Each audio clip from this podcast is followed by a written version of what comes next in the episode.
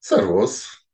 E, mm, dzisiaj powtarza się zagadnienie, a właściwie pytanie spiruliny. Nie wiem skąd nagle wysyp takich tych spirulinowych pytań, ale odpowiadam. Pytanko brzmi, czy można spożywa, spożywać spirulinę przy autoimmunologicznym zapaleniu wątroby?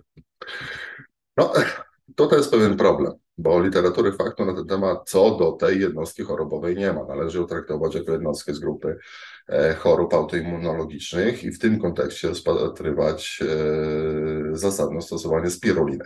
No i tutaj pojawia się pewien problem, bardzo istotny, ponieważ spirulina e, ma zarówno właściwości wspierające, aktywujące układ immunologiczny, jak i właściwości, które E, no jakby wyciszają układ immunologiczny, prawda? I tak e, niby ma sobie znaleźć organizm ścieżkę, którą, którą ma podążać.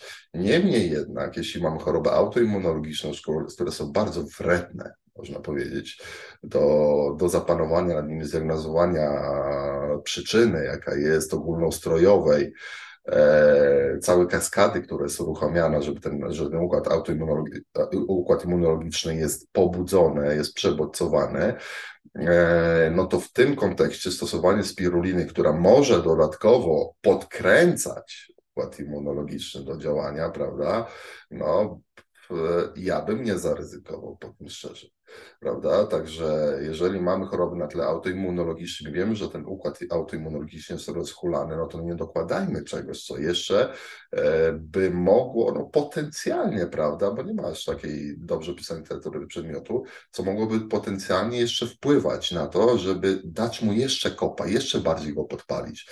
Jeżeli to jest tylko, no powiedzmy, w zakresie wątrobym, może nam pójść na reumatoidalne zapalenie stawów albo jakieś reakcje reakcję e, na nerki, na płuca, anty-GMB może podwyższyć przeciwciała, zniszczyć nam nerki, zaatakować nam płuca, to co było w COVID-zie.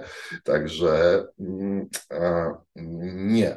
Tu, jeżeli przyszedłby do mnie pacjent i powiedział, że e, chciałby stosować, ponieważ tak mu doradzono, czy gdzieś przeczytał e, w internecie, no nie zgodziłbym się z tą argumentacją, chciałbym zrobiłbym wszystko, aby, aby go przekonać do tego, aby tego w chorobach autoimmunologicznych nie stosować. Dubaj.